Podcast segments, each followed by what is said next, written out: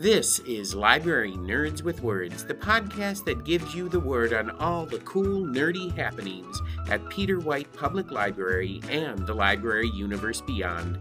From books and concerts to search engines and story times, the library nerds are in and ready to show you that being a nerd can be cool. Get ready, get set, get nerdy.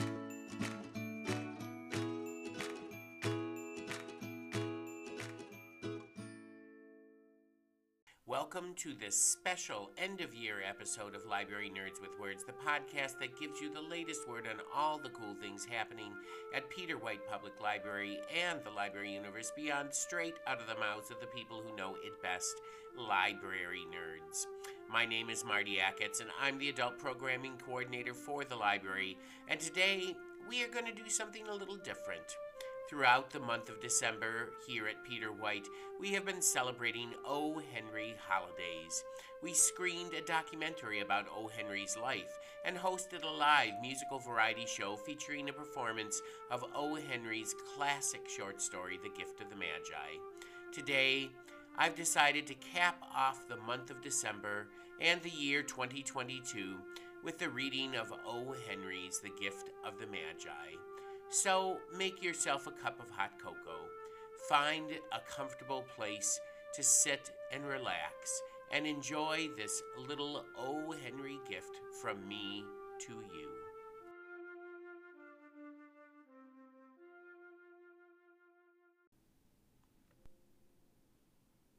The Gift of the Magi by O. Henry. One dollar and eighty seven cents. That was all and 60 cents of it was in pennies.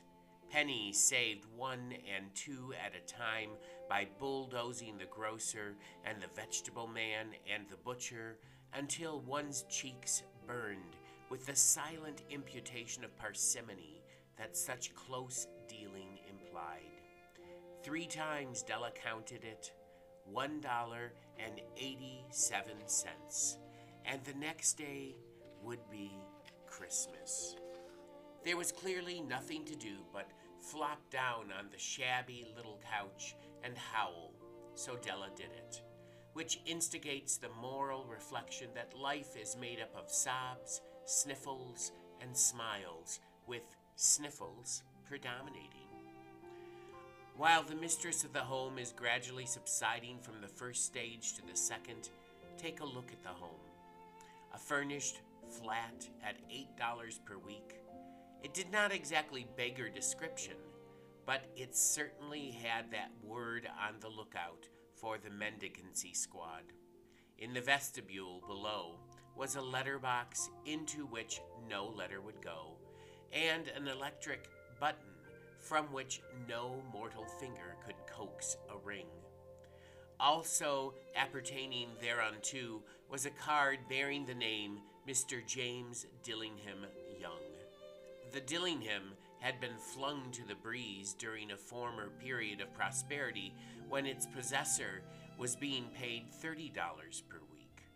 Now, when the income was shrunk to $20, the letters of Dillingham look blurred, as though they were thinking seriously of contracting to a modest and unassuming but whenever Mr. James Dillingham Young came home and reached his flat above, he was called Jim and greatly hugged by Mrs. James Dillingham Young, already introduced to you as Della, which is all very good.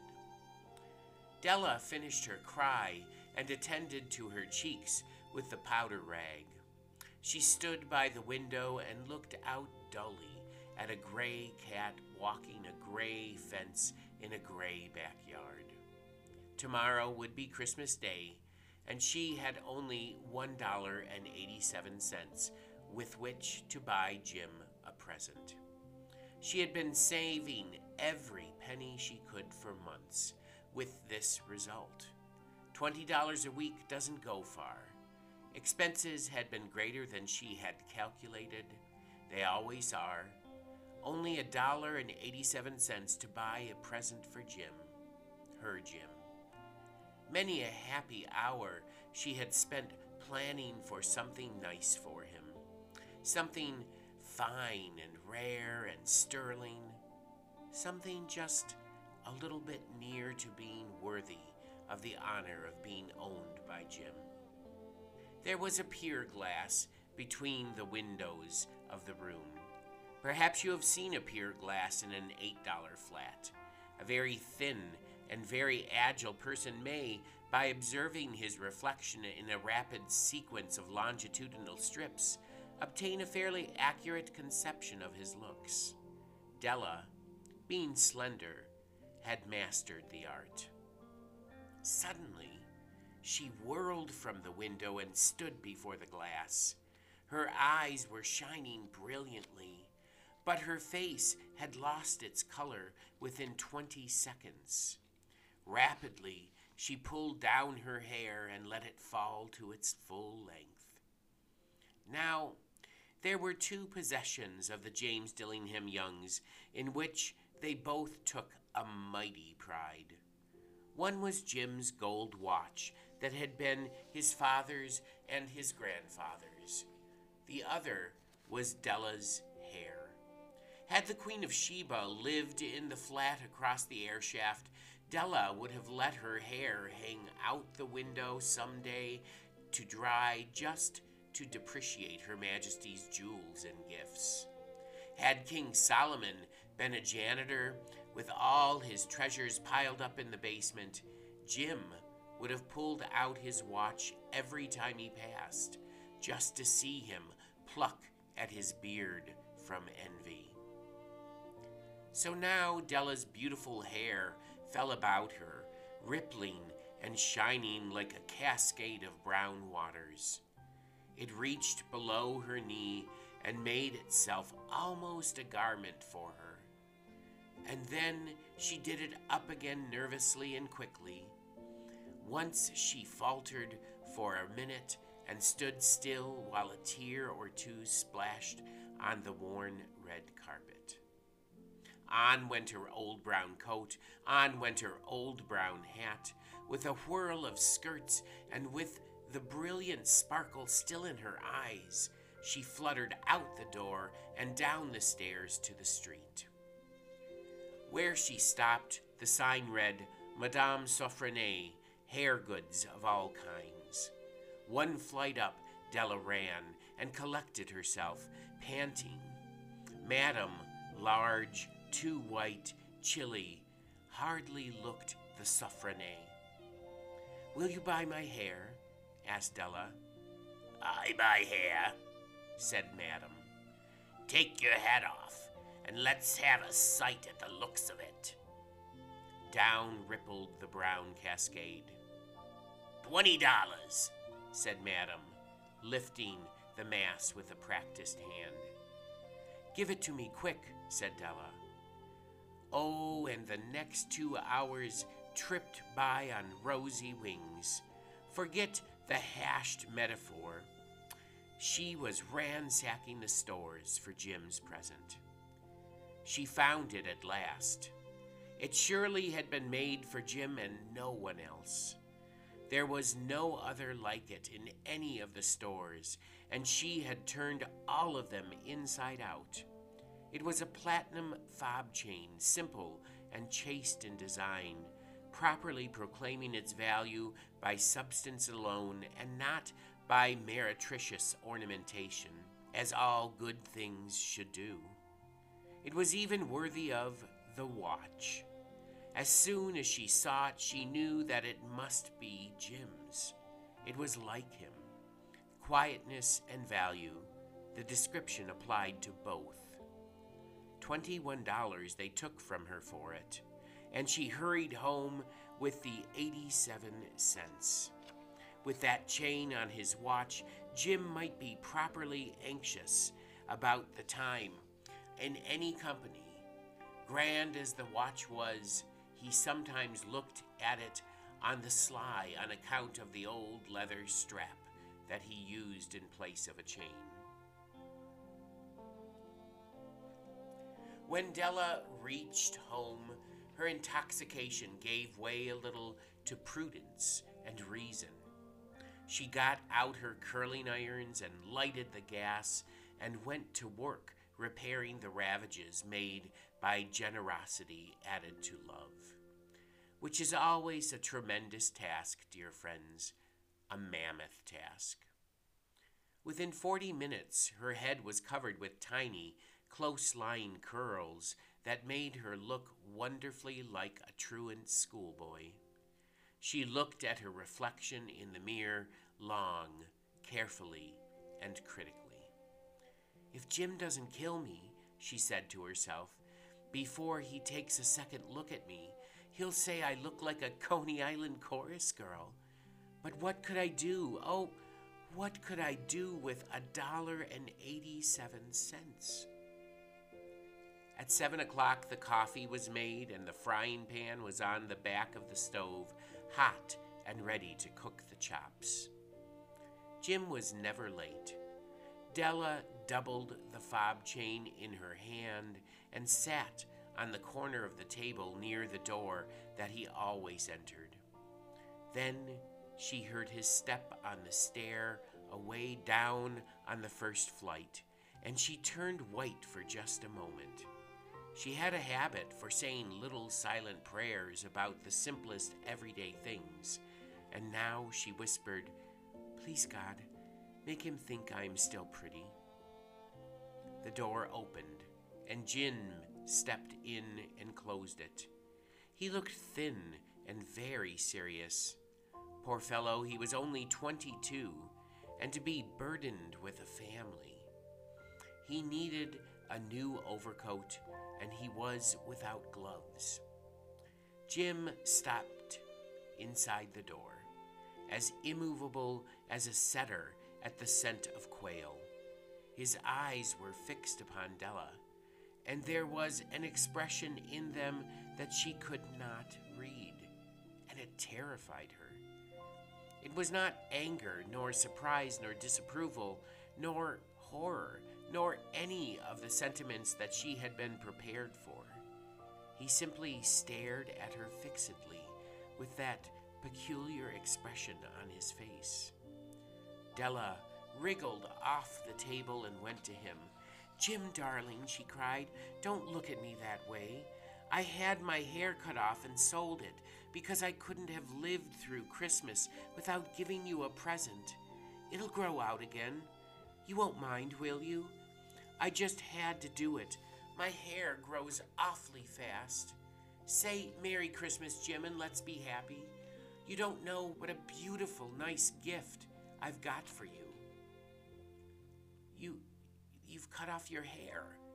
asked Jim laboriously, as if he had not arrived at that patent fact yet, even after the hardest mental labor. Cut it off and sold it, said Della. Don't you like me just as well, anyhow? I'm me without my hair, ain't I? Jim looked about the room curiously. You say your hair is gone? he said with an air almost of idiocy. You needn't look for it, said Della. It's sold, I tell you.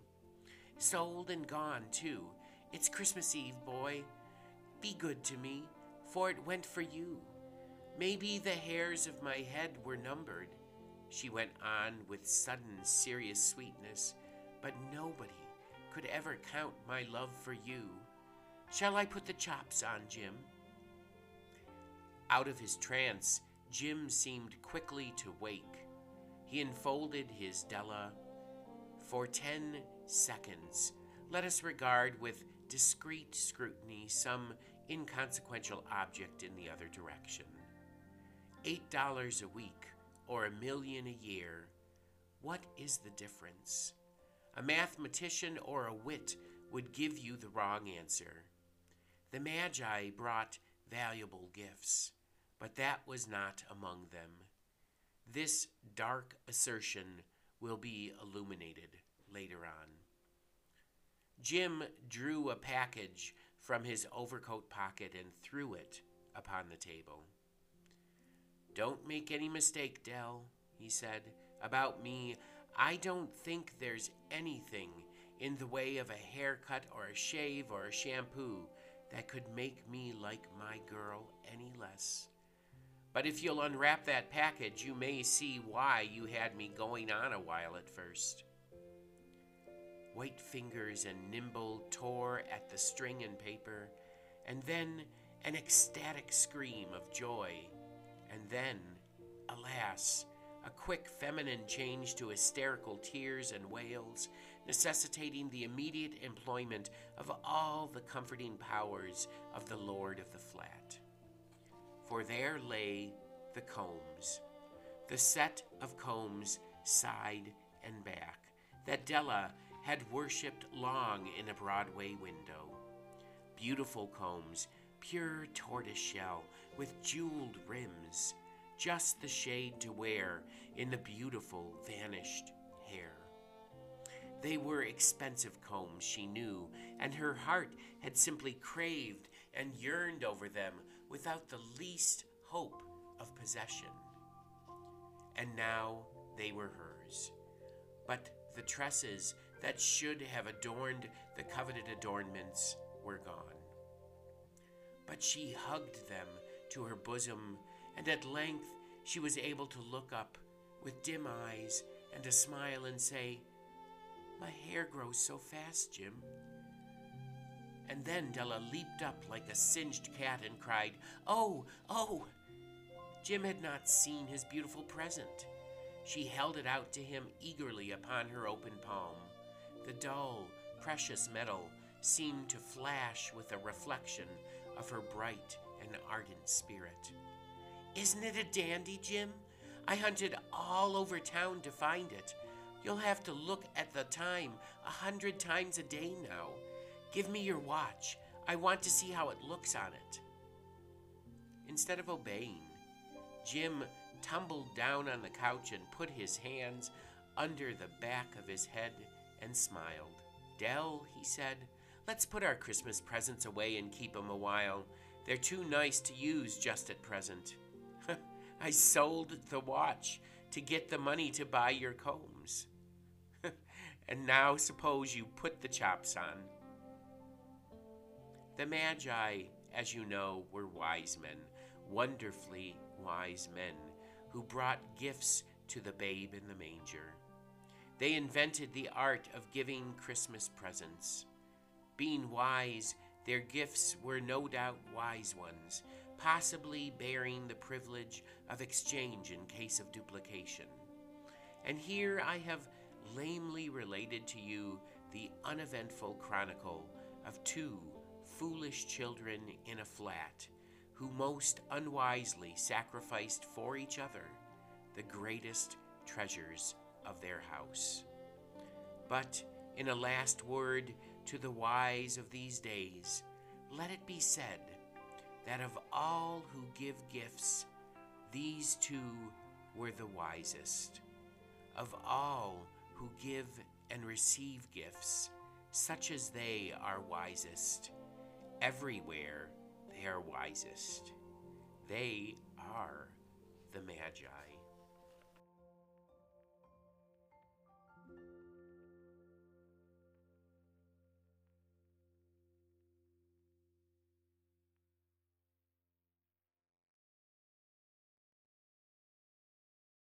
Thank you all for being faithful nerd listeners of Library Nerds with Words. I wish you all a safe and happy and joyful celebration this New Year's Eve. Enjoy these last days of 2022, and remember, above all else, stay nerdy.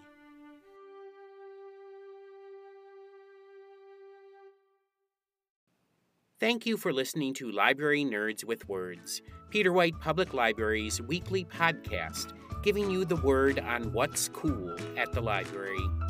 The theme for the podcast is Happy Clappy by John Bartmann, used courtesy of Pixabay. This episode was written and produced by Martin Acketts and sponsored by Peter White Public Library.